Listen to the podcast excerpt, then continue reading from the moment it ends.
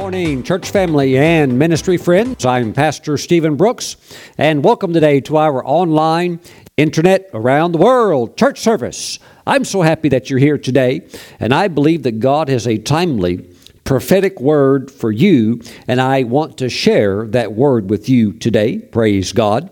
Let's take our Bibles, first of all, and go to the book of Second Corinthians chapter 9 I would like to read one verse to you and I'm here to build your faith to receive the provision that God has prepared for you. So I want to put a prosperity faith scripture into your heart today.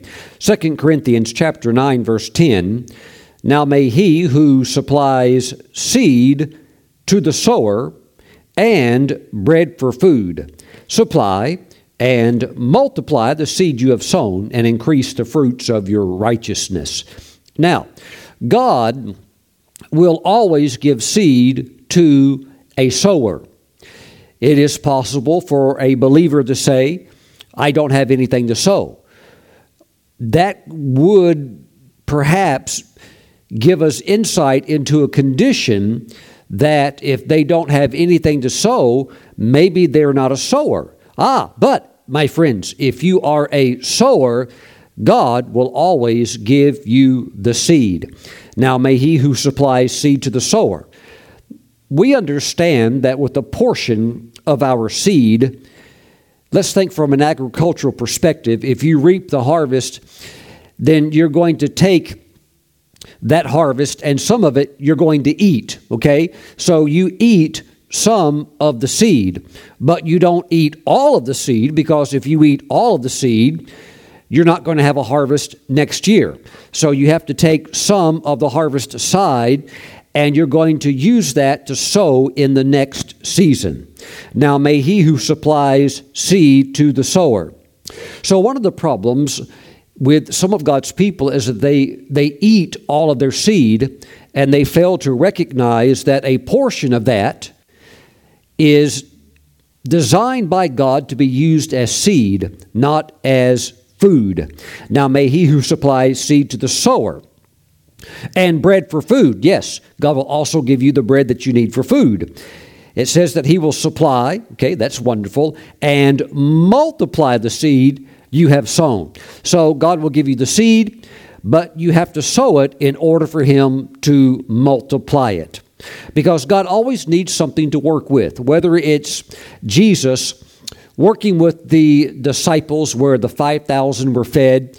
You had the five loaves and the two little uh, fish, but at least Jesus had something to work with and something to multiply because zero times zero is zero. So we have to give the Lord something to work with. That's what we're going to do.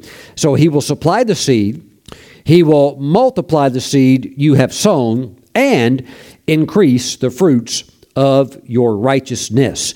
And of course, you're giving and then your harvest multiplied back, it just increases righteousness all throughout the body of Christ because now you are empowered to do more than what you could previously before your harvest came in. And the reason you have a harvest is because you have sown seed. Now, we're going to receive the tithes and offerings. We're going to bring them into the storehouse of God. And as we do that, I want you to believe that God will give you seed to sow. We're coming up on Pentecost, which is May 31st, and I am praying that God will give you miracle seed to sow. And that as He puts the seed into your hand, that you'll recognize that when it's seed that's for sowing, then it's not seed for eating.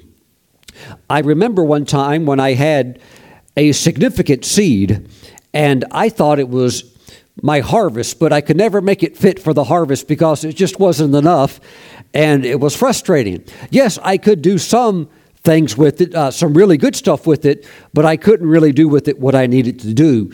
And I remember one day when I was contemplating about the seed that I had, and it took me it took me over a year to save it, and it was in the thousands of dollars. And I thought, wow, I could do these things, you know, with uh, the media ministry and things like that. But I still realized it's not, it's not enough. And as I was sitting on the couch, I literally heard the Holy Spirit speak to me. And the Holy Spirit said, What you hold in your hand is not your harvest, therefore, it is your seed. And I knew by that statement that he wanted me to sow that seed, which, a, which to me was a significant seed. It was all that I had saved, but I sowed it. And because of that, God has continually brought back the most amazing harvest and the most remarkable favor for the things that He has done for us, and even, I believe, there's still harvest coming in on that seed. Praise the Lord. But the thing is, is that He will supply seed to the sower. And I'm praying that God would give you seed so that as we come to Pentecost, you have a special seed to sow on May 31st. Now, if you would like to sow it before then, because you already have it, that's wonderful. What we're going to do with the Pentecost seed is we're going to use it. We're going to uh, gather it all together and we're going to use it wisely, prayerfully, to purchase airtime so that the Pure Gold program can be broadcast to as many people as possible. So, right now, our ministry team, we are reviewing the various rates on various networks and uh, Christian television stations and, uh, you know, these various networks all, all over America. We want to be very competitive. We want to, we want to use the Lord's provision for the best efficiency that we can get out of it. Praise God. And we are believing for favor. We are believing for really good deals.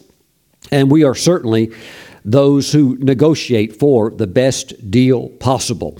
So, your Pentecostal seed will be used to purchase airtime for our half hour pure gold television program. And I'm believing that God will give you the seed to sow. And as you sow it, God will multiply what you sow. And this, this is one of the things the Lord is going to do for you. Acts chapter 20, verse 35. The Apostle Paul said, I have shown you in every way by laboring like this that you must support the weak and remember the words of the Lord Jesus that he said it is more blessed to give than to receive. My wife and I, we love giving. We are very dedicated tithers and we are very gracious givers, and because of that, the Lord has blessed us greatly. My friends, it is a better position to be the giver what God's going to do for you. He's going to move you into that position where you are giving minded. Now, yes, we are going to be good receivers. This ministry is a good receiving ministry. But this ministry also gives. We do a lot to bless people. Praise the Lord and we reach out and we do things for the poor and we do all that we can to put the gospel out so that people can receive eternal life and so that the church can be built up. But my friends, I want you to understand that if we were only receivers, if we were only receivers, we would never know the greater joy of being the giver. Oh, praise God. I believe that if a person only stays on the level of receiving, in other words, I've got another need, I've got another need, I've got another need, then they lock themselves out of the greater plateau of blessing that belongs to the giver. Now, the giver also, because they are giving, you know what? They are entitled to harvest because they are sowing seed. What's going to happen? Another harvest is going to come in. But if you just receive, receive, receive, and you never give, then, my friends, you don't know the full power that God works with through the spiritual law of seed time and harvest because you only come into that through sowing seed or, as Apostle Paul talked about, giving. And he talked about giving and receiving but it's cyclical. We have to be tied into both. And if you're only a receiver, then you do not know the full power of that spiritual law. So we want to be very, very strong givers. It is more blessed to give than to receive. So I pray that when we step into this Pentecost moment, that you realize the power of the blessing of giving and that you have that strength to give, you have that seed to sow, and that you honor the Lord, and that we all share in the harvest of lives touched around the world together. We will all share in the eternal rewards that are generated through the lives touched through the half hour television program. Praise the Lord. Thank you for standing with me as we launch out into the deep and as we let down our nets for a very, very significant catch. Woo! Praise the Lord. Hallelujah. So thank you for that. Now, let's obey the Lord. And as you give today, be mindful God's going to give you the seed to sow. And in your heart, just tell the Lord, Lord, if you give me the seed, I'm going to sow it. Praise God. Watch what He's going to do. He's going to give you the seed. Now, some of you, you may already have it. Others, you may think, well, Pastor Stephen, I can pull it together. I've got a few weeks, okay? And others, you're also going to see God's extra provision come in to be sown as a seed. So obey the Holy Spirit. Watch what God is going to do. Heavenly Father, I thank you for everybody watching today that's bringing in the tithes and offerings into the storehouse. Father, I pray that you give them seed to sow.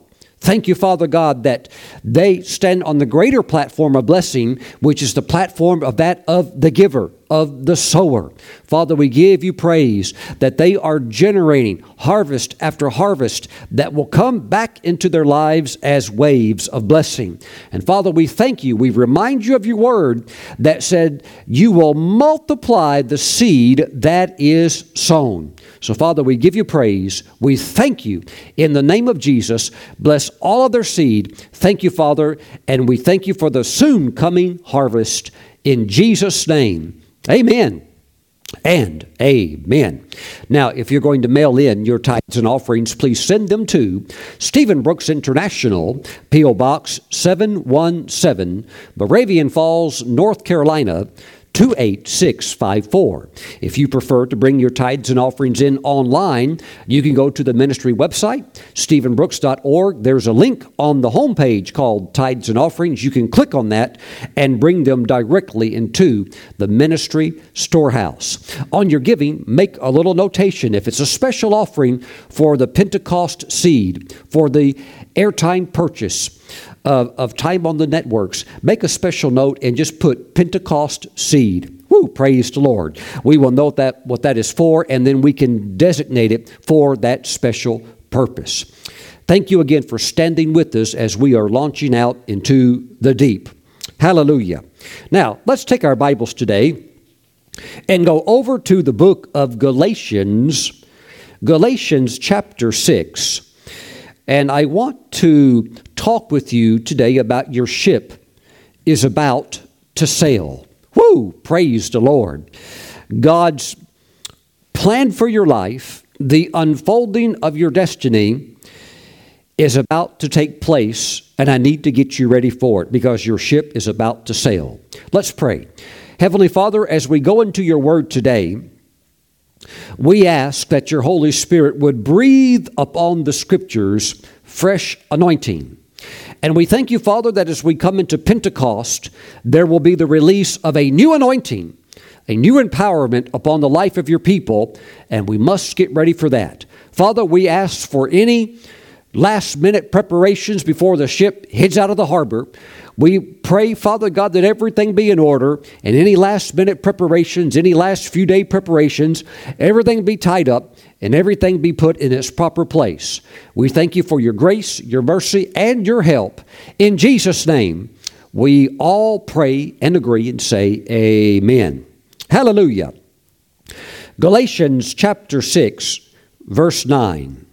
And let us not grow weary while doing good and so many of you have been doing that for so long. You've been tithing. And when we have these special projects like the one we have coming up on Pentecost, which is for the purchase of airtime for television, you uh, throughout uh, the years you have sh- you have sown seed. Praise the Lord. And here it says, "Let us not grow weary while doing good." And you've done good, some of you for years and years.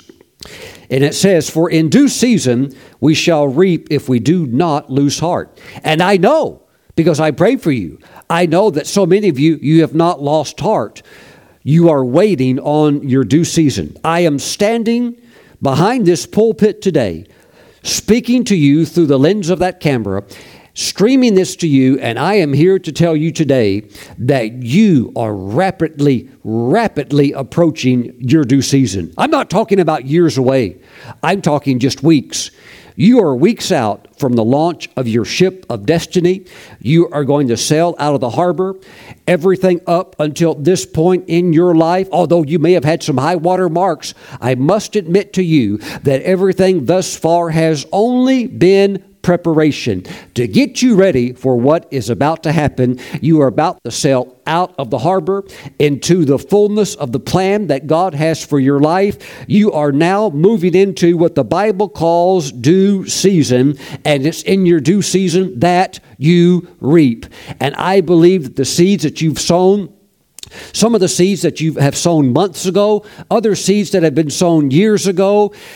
See, here's the thing with God those are going to come in as a harvest. But God, He's very different from what we would look at as a worldly employer.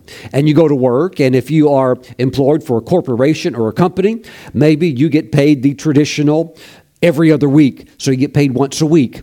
And you know, you look forward to when that time comes because everybody enjoys payday. Maybe you have something that's a little bit different. Maybe you get paid once every month.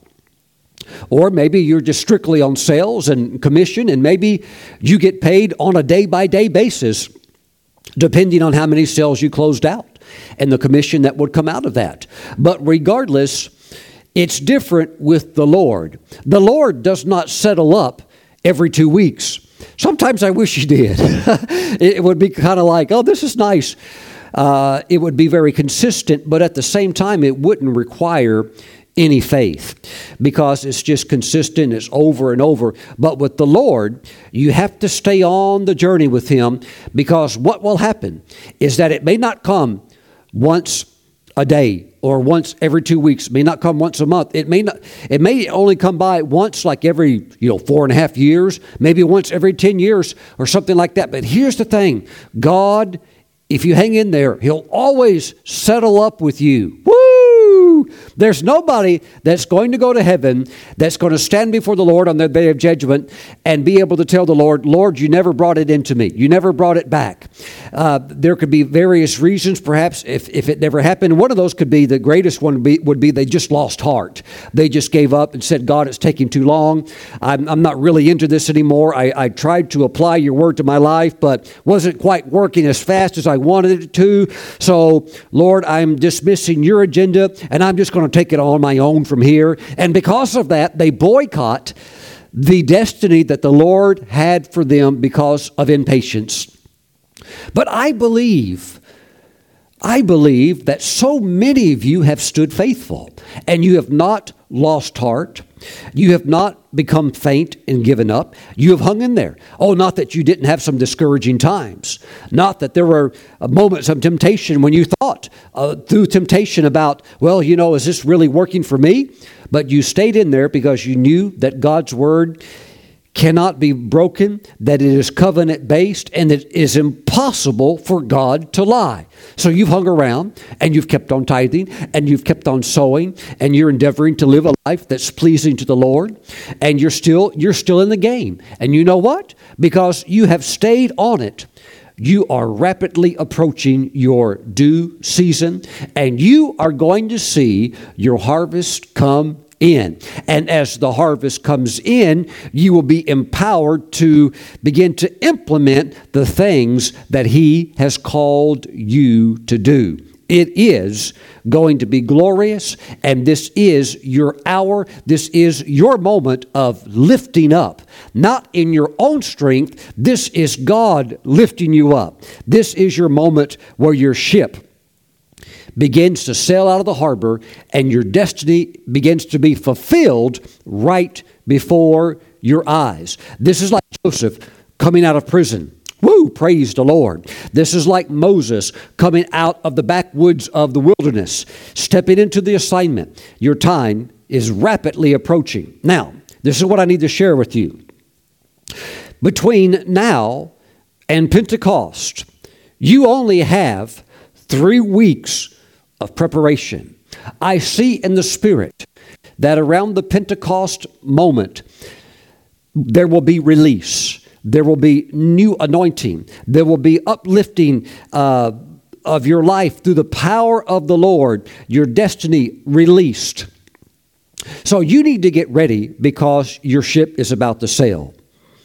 Hallelujah. Praise God. Let me say it like this If you are on a ship and you leave the Atlantic coast, let's take North Carolina, Wilmington, which is a very well known port on the eastern seaboard. Let's say you sail out in uh, like a wind, a wind, uh, a sailed yacht, not a motor yacht that's got a motor, although that could cause some problems too. But you just sail out from Wilmington and you're going to go all the way to, um, let's go to Germany. Uh, what's that beautiful port there in Germany? It's coming to me. Um, Hamburg. I've been there. It's a very beautiful shipping port. And the Queen Mary sails into there. Okay, so you're going to go from Wilmington, North Carolina, all the way to Hamburg, Germany, and you have to cross the big Atlantic Ocean. My friends, you don't want to run into problems when you're out in the middle of nowhere and it's 800 or 1,000 miles to land from any direction. Well, technically, we could say that land is a lot closer. Uh, it reminds me of the story, true story, of the admiral. You know, they're on the big uh, uh, aircraft carrier out in the middle of the ocean, and he stops and he says, "Men, you know, announces over the loudspeaker, men, women, uh, we are ahead of schedule of where we're going, and the weather's perfect. There's hardly any waves. The sun is out. Uh, we're out in the middle of the ocean, but we're making such good timing that I'm going to stop the, the ship. And if you want to go swimming, you can go swimming. So they put a couple of. Uh, snipers on, you know, in positions uh, with their guns in case there's any sharks that show up. They could potentially shoot the sharks. Not that I would trust that. I don't. I don't think swimming in the ocean, in the middle of the ocean, is a good idea because the sharks can they can detect all that splashing and all of that water noise and they're very curious about things like that. Nevertheless the admiral said uh, if you want to go swimming you can't. So he let the ladders down but the ladders are only for climbing back up. Uh, if you want to dive off you can dive off and you know it's it's a long ways up. Jump feet first if you want. Well quite a few people did and they went out there and they were swimming and uh, you know of course the general said now or, or, the admiral, he said, Now, if, you, if you're going to swim, you really want to do this, just remember you're only five miles away from land, uh, but that's straight down. Okay, so you can come over to the ladder, climb back up if you want to. But technically, you don't want to run into these problems where something goes wrong, something breaks down, and you're out in the middle of nowhere. In other words, you've already launched things that should have been taken care of beforehand. Maybe they were neglected, and now you're in a place where everything is, you know, supposed to be moving forward and everything was working right. But suddenly, suddenly, uh, the motor quit, or now we have all kinds of problems with the sails. We never got that figured out before we launched, and now, and now we've got a problem, and we're out of range of help. My friends, get it all ready. Again, you're just, you're just a few weeks before Pentecost, and the Holy Spirit is scanning through your life. He's working with you in your prayer time. He's saying, Look, these things have been like this in your life. And up until this point, the grace of God has been very, very patient. But now you must quickly remedy certain situations that are not the way they should be. Why? Your ship's about to sail. And later on, it's not the time to deal with it. You need to get it all cleared up and cleaned up right now. Can you say, Praise the Lord? Thank you, Jesus.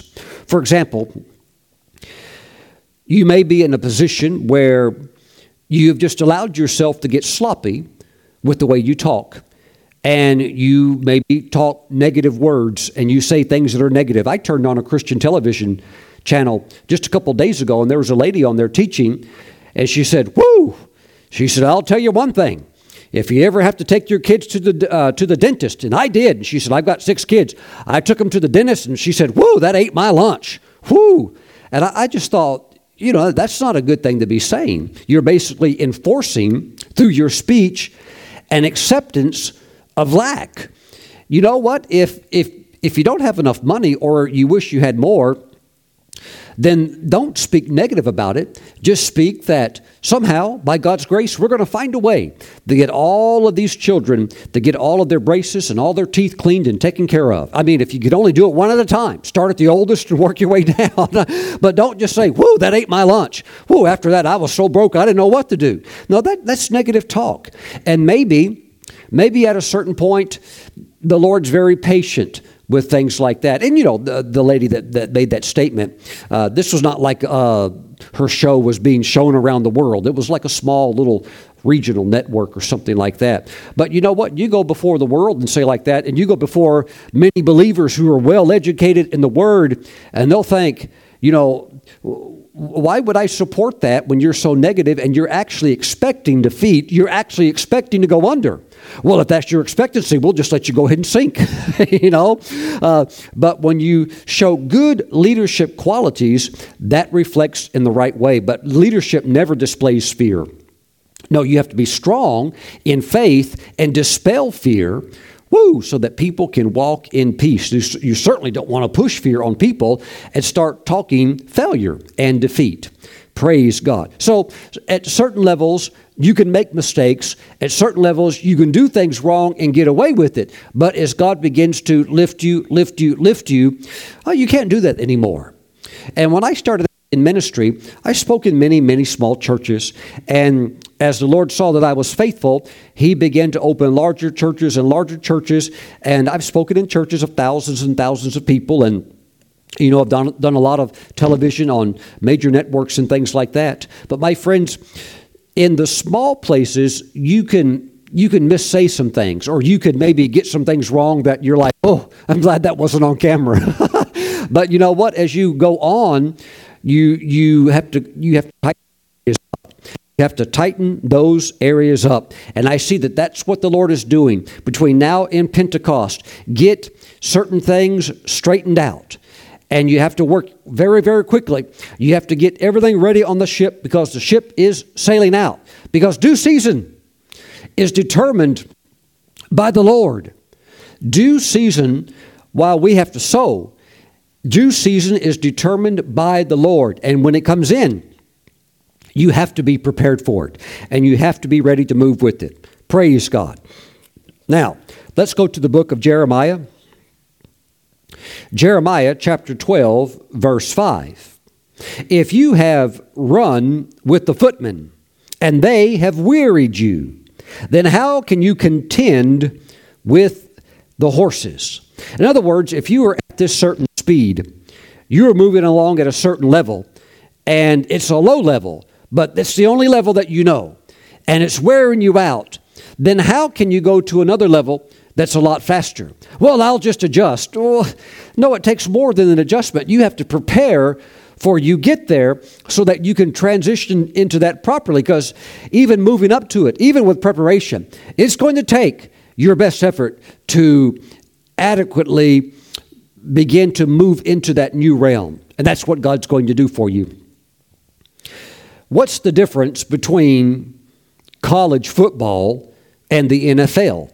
Professional football. What's the difference? It's the same game, same number of players on the field, same number of coaches over on the sidelines. Uh, you know, got people in the stands. What's what's the difference? It's very it's very simple. The difference is that in the pro level, everything happens at a much faster level.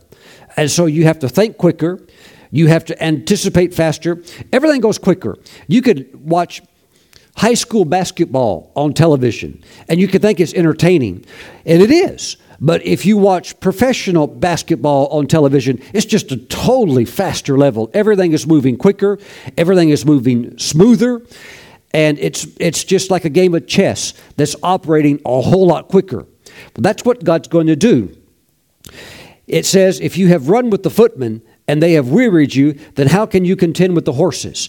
In other words, the Lord is speaking to his prophet Jeremiah, and he's saying, I've got to get you to shift into this higher level because that's what you need to do to be effective, to step into all that I've planned for you to do. Well, Pastor Stephen, I'm just kind of comfortable in this little area. And I, under, I understand that, and comfort is a great blessing. But God's going to have, He's going to have you stretch to make full application of your talents, your anointing, and your strength to move into this next plateau of blessing that He's taking you into. And you have to get ready for it because it's going to be on a faster level. Woo! Thank you, Jesus. Hallelujah. Now, what happens is that if you don't make this adjustment, if you don't move into this place where you can run with the horses when that's where you're going.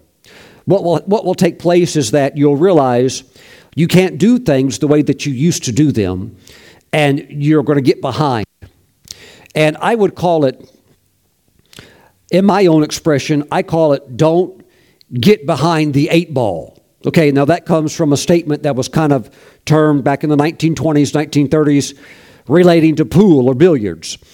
And it basically meant that if you're that white cue ball, you never want to be in a place behind the eight ball where you're kind of like, you have hardly any room to maneuver and you know the last thing you want to do is knock the eight ball into the you know one of the pockets then you lose automatically. In other words you've got yourself into a very very difficult position to maneuver. And you don't want to get behind the eight ball. What that means is that if you do get behind the eight ball what that means is that you have somehow allowed your walk with the lord to slip. And now now, although you may not want it, but like it or not, now your flesh is leading you and not your spirit. And you've gotten behind the eight ball. And now you're behaving in ways that are out of character for who you really are in the Lord. Now you get flustered when normally you would be you would be cool and, and calm and have strong composure. But now you're just like flying off the handle. And maybe there was a time in your life you could do that. But where God's taking you, you can't do that anymore. You must begin the shift because it's going to be time to run with the horses, and your ship is now about to sail out of the harbor, and you can't get behind the eight ball anymore. Mm-mm. You're going to have to be walking with the Lord, leaning on the Lord in a very consistent basis. The Lord is determined to make out of you one who is spiritual. The Lord is determined to make a saint out of you. No, that doesn't mean that you start wearing a brown robe and maybe that you move onto a remote island and establish a monastery. Whether you live in the city, whether you live in the country, or whether you live on an island on a remote monastery, God still wants to work in you and have you lean on Him and trust Him and walk with Him in a way where He actually develops you into sainthood, not just a technical spiritual place that you are because of who you are in Him, but actually where it's worked out and reflected in your life of walking and living in a saintly nature. Woo, praise God. Well, Pastor Stephen, what happens if uh, I am behind the eight ball right now? How, how do I get out of it? Good question. I would say immediately, if you're in that place, where your flesh is kind of out of control. And, and, the flesh will, if the flesh leads, it will always go out of control. If you're in a place where your flesh has taken the lead, you need to start praying in tongues as fast as you can. Just get alone, start praying in the Spirit.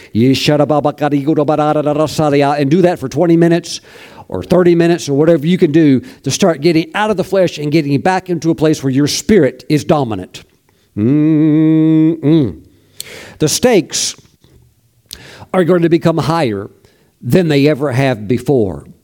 Praise God. You're going to have to pick up the pace, but it is going to be worth it because the war, the rewards of God's blessings and the approaching glory are going to far outweigh any difficulties that you must overcome and any sacrifices that you must make. Praise the Lord today. The stakes are getting high. The stakes are getting high. Heaven is watching you. Heaven is watching you. You've got to get this right. You can't just sail out of the harbor and then, you know, go out there and then fall apart once you're out there. No, God has designed the ship. You have equipped the ship. You're going to sell out and you're going to reach the other side. You're going to complete your journey. You will fulfill your assignment. You know, Pastor Benny Hinn recently shared a very private and personal encounter that he had with the Lord. And uh, just a couple of years ago, he had gotten sick, and he came back from a from an international ministry trip. I think he was in Brazil, down in South America. He comes back, and his lungs were filling up with fluid, and they rush him to the hospital back here in America. And the case was so severe that the doctor said if we had not gotten to this within, you know, right now, if you'd have gotten here tomorrow, you wouldn't have even lived. So the thing that the fact that you got checked into the hospital and we could directly address this is the thing that saved your life. Well, it was still so critical, so urgent. They actually kept him in ICU, intensive care unit, for two weeks, so that he could heal back up and they could get him taken care of. And of course, he's alive today. Praise the Lord. But he said after he came out of that experience, you know, sometimes these experiences, particularly where you're you're like you're on your back and you you have forced downtime. A lot of times, those can be uh, wake up moment type experiences with the Lord. And he said he came out of that uh, in a way having reevaluated his ministry, his ministry. So he's out of that experience. He's healing up. And he said about two or three months after that, he had a very vivid dream in which he had an encounter with the Lord Jesus. And in this dream, he saw himself standing in line. There were other ministers in the line, and they were all waiting one by one to get into heaven. And he said he was about halfway in the line. There were some people behind him and ministers in front of him. And this was a line of ministers.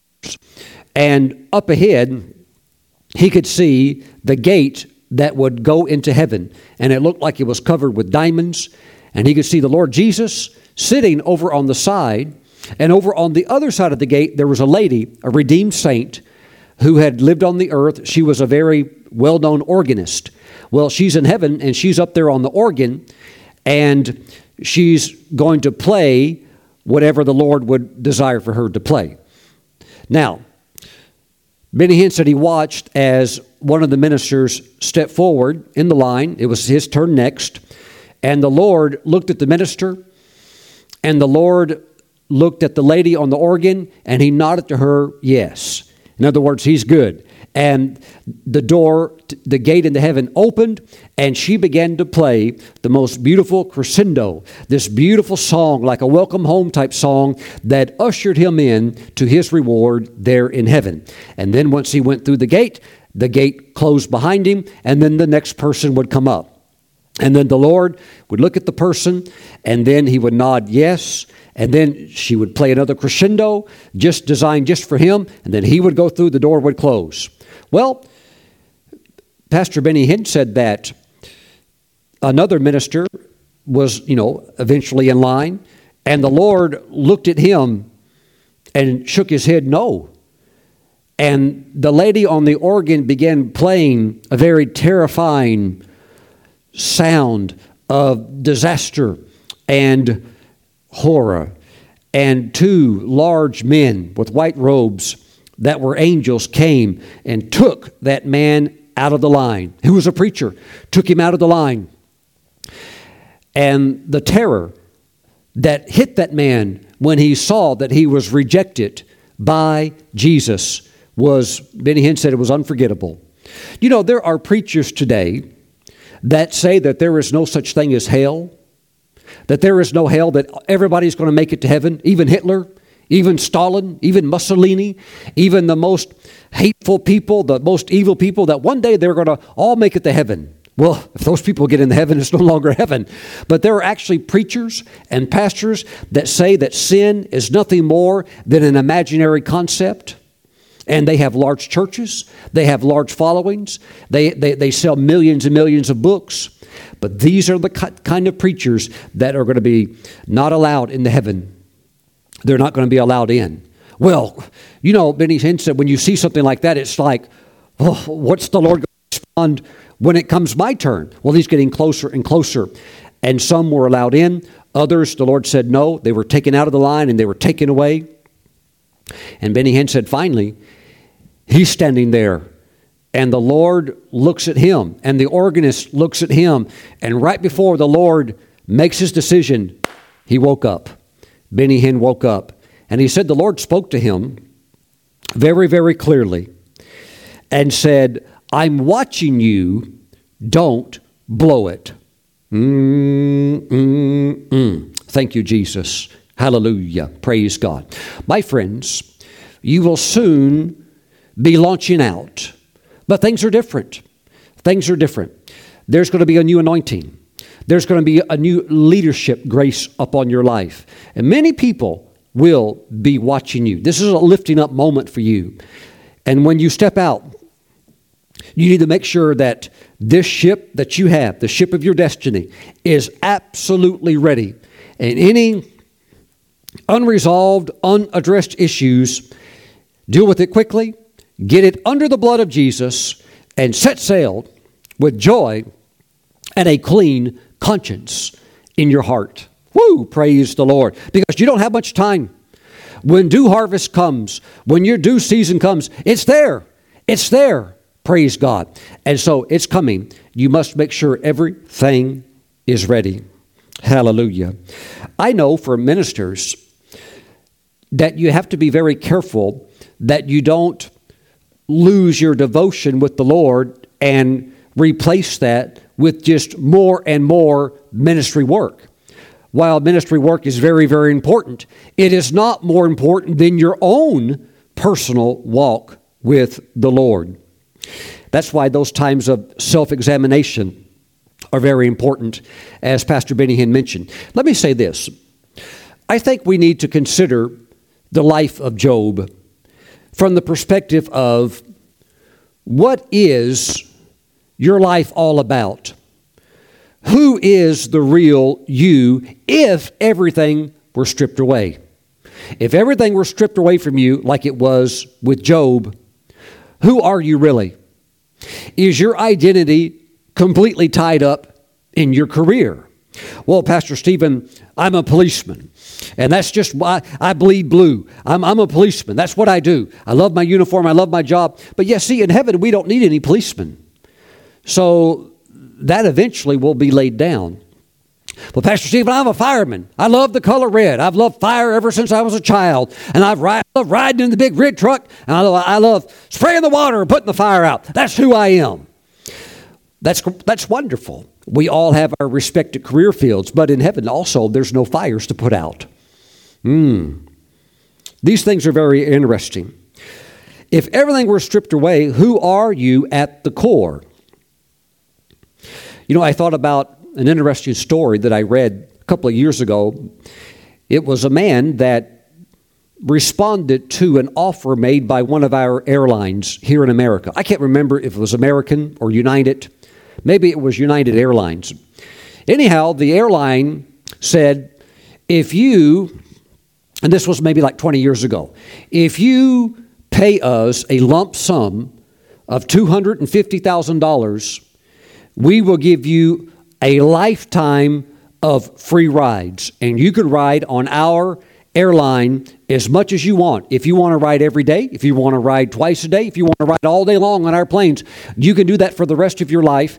And they only opened it up, I think, to you like a certain number of people. But you did have some people that I guess, you know, for whatever reason, they had the money and they wanted to do it. And they signed a contract and they were able to fly on that airline anytime. They could walk up to the airport and uh, just, you know, if there was a seat, they didn't have to pay anything because it was already paid for, and they could do that for the rest of their life.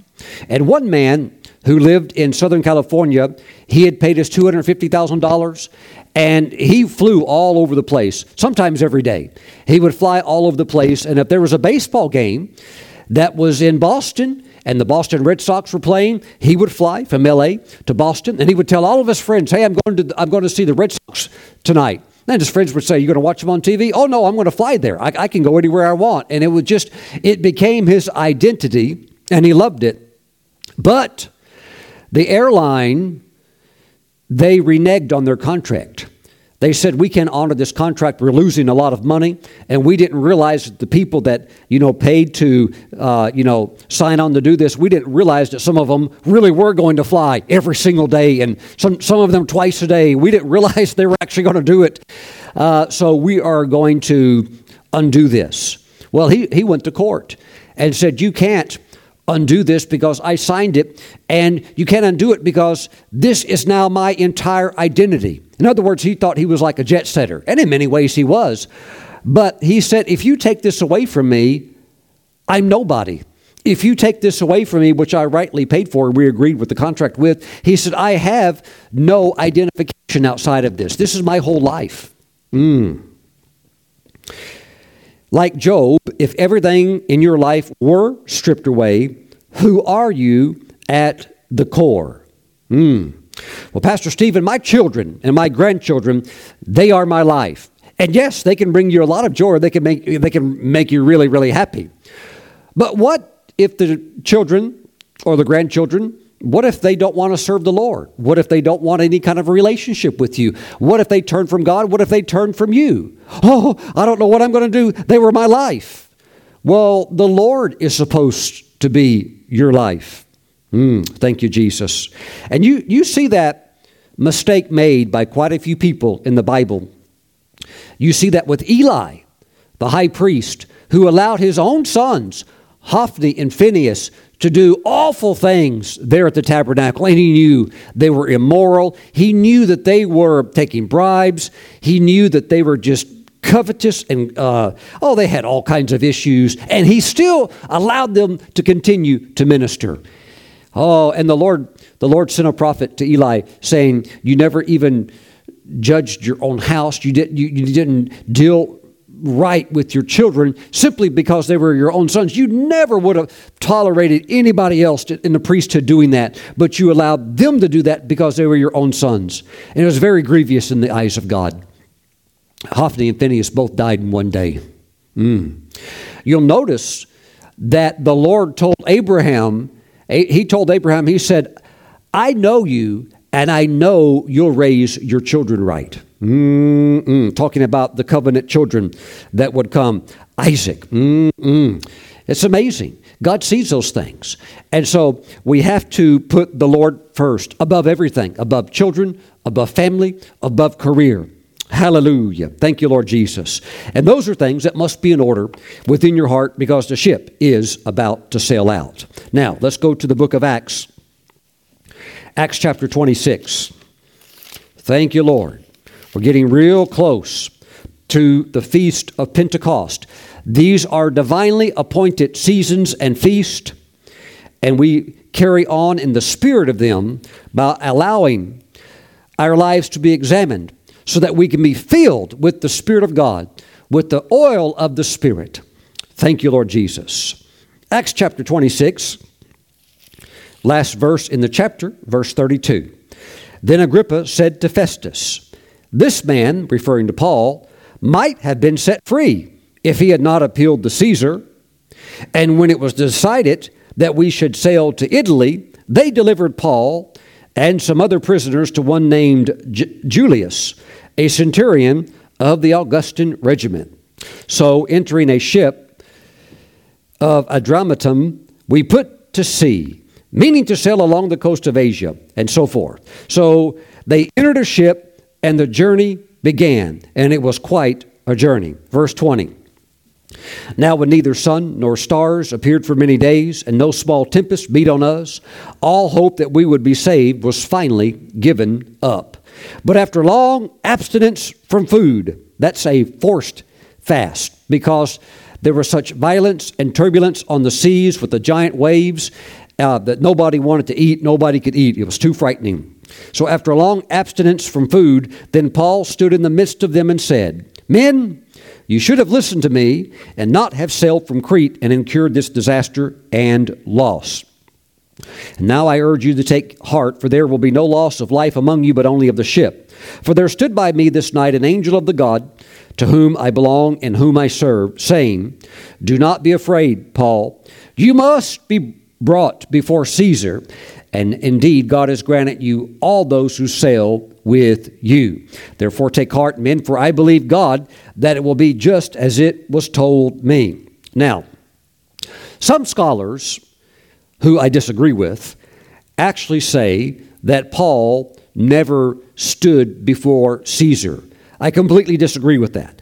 I believe that Paul did make it to Rome and that he did stand before Caesar and witness on behalf of the Lord. And even the angel said in verse 24, Do not be afraid, Paul. You must be brought before Caesar. Okay? So that was part of God's plan for Paul, that destiny be fulfilled, that he stand before Caesar and minister. Paul, the apostle to the Gentiles. Acts chapter 28, verse 16. Now, when we came to Rome, see, he's made it. He made it to Rome, and he eventually made it all the way to Caesar. My friends, you're going to make it too to the fulfillment of your destiny. Just like the ship, the destiny ship of Paul, they sailed out, and it was quite a journey and had some unexpected experiences. One was even a shipwreck. That's okay. They got on another ship after that. It just kept on going, kept on moving. But my friends, you are going to make it towards your destination. And it's very, very important that before the ship sails, everything is in order. So allow the Holy Spirit to really work because this Pentecost is going to be a Pentecost unlike any other that you've ever experienced. A new anointing is going to come upon your life, a new empowering and uplifting power of the Holy Spirit. And the wind of the Spirit is going to feel the sails of your ship, and out you go, out of the harbor. Pastor Stephen, I like the harbor. Well, who doesn't? There's no waves in the harbor, but there's nothing going on in the harbor. You have to go out on the waters. You have to go out upon the sea. And the sea, so often in Scripture, represents multitudes of people. And I believe that it's very, very important that you don't blow it because you are going to touch many people through the assignment that God has for your life. Please, please take it seriously. Please don't uh, esteem lightly the sacred things of God. Oh, Pastor Stephen, I, if I mess up, there's grace. Oh, yes, there'll be grace, all right. But you've only got so much time. You've only got so much time. And perhaps You've already had an abundance of grace just to get you here. Let's do this. Let's believe God's grace to not only forgive and cleanse sin, but let's also believe for the grace of God to empower us to live a life that's pleasing to the Lord so that we do not yield to sin. See, there's two sides of grace. One, the grace of God to wash away any sin. Woo! No matter how yucky or bad it is. And the other, which is the grace to keep us from falling in the first place. Hallelujah.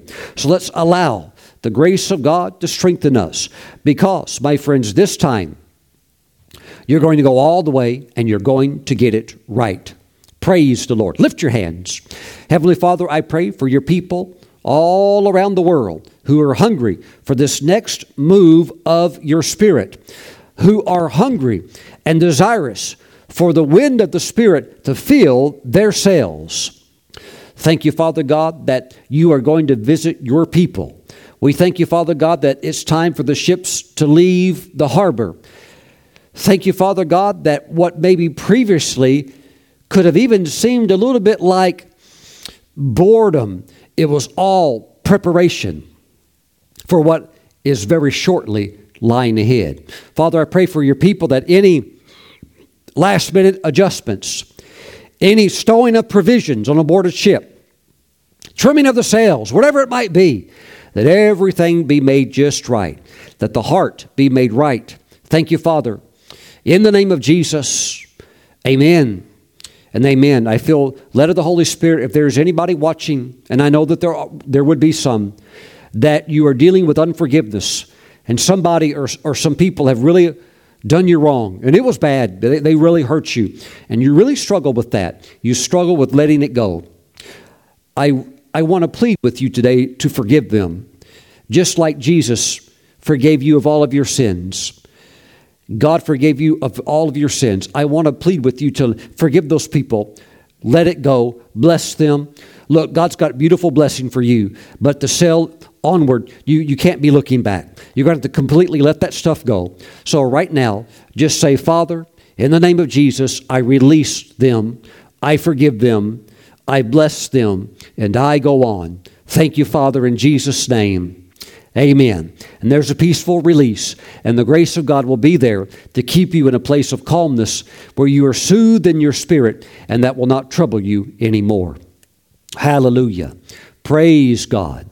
We're going to take communion in just a moment, but if you're watching today and you don't know the Lord as your Savior, you need to get the first ship you need to get on is called the gospel ship. You know, back in the 1940s and then into the early 50s, there in Scotland, there was a revival called the Hebrides Revival. The Hebrides are the islands on the outer extremity uh, of the coast of Scotland. And there was a great revival that took place there. And there were quite a few of the saints who they actually saw, they, they would see it all together a vision. When the glory, when the, when the revival was real strong and sinners were repenting and getting saved, and bars are shutting down, and movie theaters shut down, and it's just like all the people wanted to do was pray and get their lives right with God. There were whole groups of people on the island that saw a ship come in on the land on the land, and they knew that while they were watching it that it was in the in the spirit realm, but it was the gospel ship. And it was the ship bringing salvation, and souls were getting on that ship. And uh, across these various islands, the reports would come of those who actually saw, and sometimes whole groups would see it the ship coming off of the water, coming into the land itself, and just picking people up, people getting on it. Whoo, praise God. If you've never gotten on the gospel ship, the soul saving ship. Do it right now. Pray this out loud right now. Pray it after me. Say, Lord Jesus, I need you. Lord Jesus, I give you my heart. Jesus, please wash all of my sins away. Save me right now. Wash me with your precious blood. Jesus, I give my life to you. Write my name in your book of life. Thank you, Jesus, for saving me. I want to come through that gate into the city of heaven on that day. Thank you, Jesus. In your name I pray. Amen. And the Lord has heard your prayer, and He has saved you from your sins. Now, serve Him with all of your heart and live for Him with all of your strength. Let's take Holy Communion together today. Please grab some unleavened bread grab some grape juice and let's pray over it. Heavenly Father, we thank you for the bread and the juice. We consecrate it and set this apart as holy through this special prayer.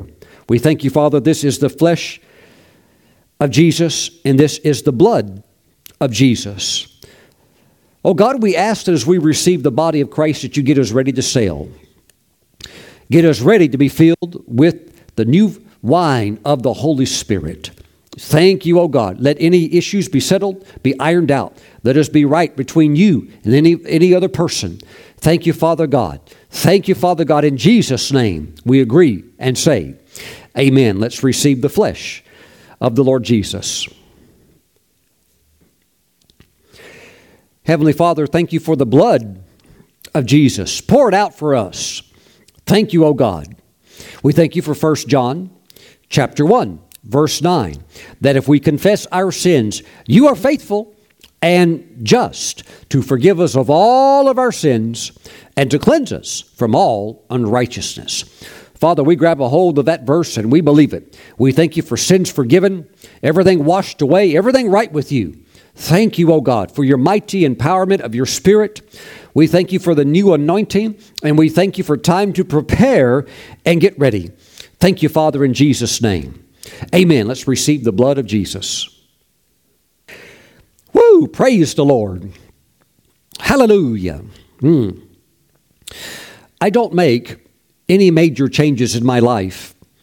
Me and Pastor Kelly are just that way. We do things consistently, unless the Lord comes in and says, Do this, then we'll do that certain thing.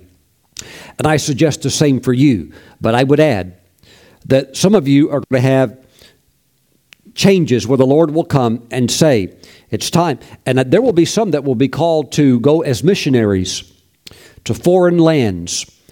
And you'll, you'll be in a place, God, He'll set everything up where you can go. Uh, he, God could look, look, you may think you're so tied up that you could never go, not, God could never send you. But God, He knows how to untangle anything. And He could untangle you. He could get all your debts paid off. He could help you with all of that.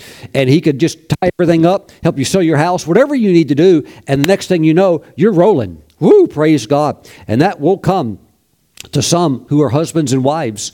There will come calls to, to just flow with the Holy Spirit.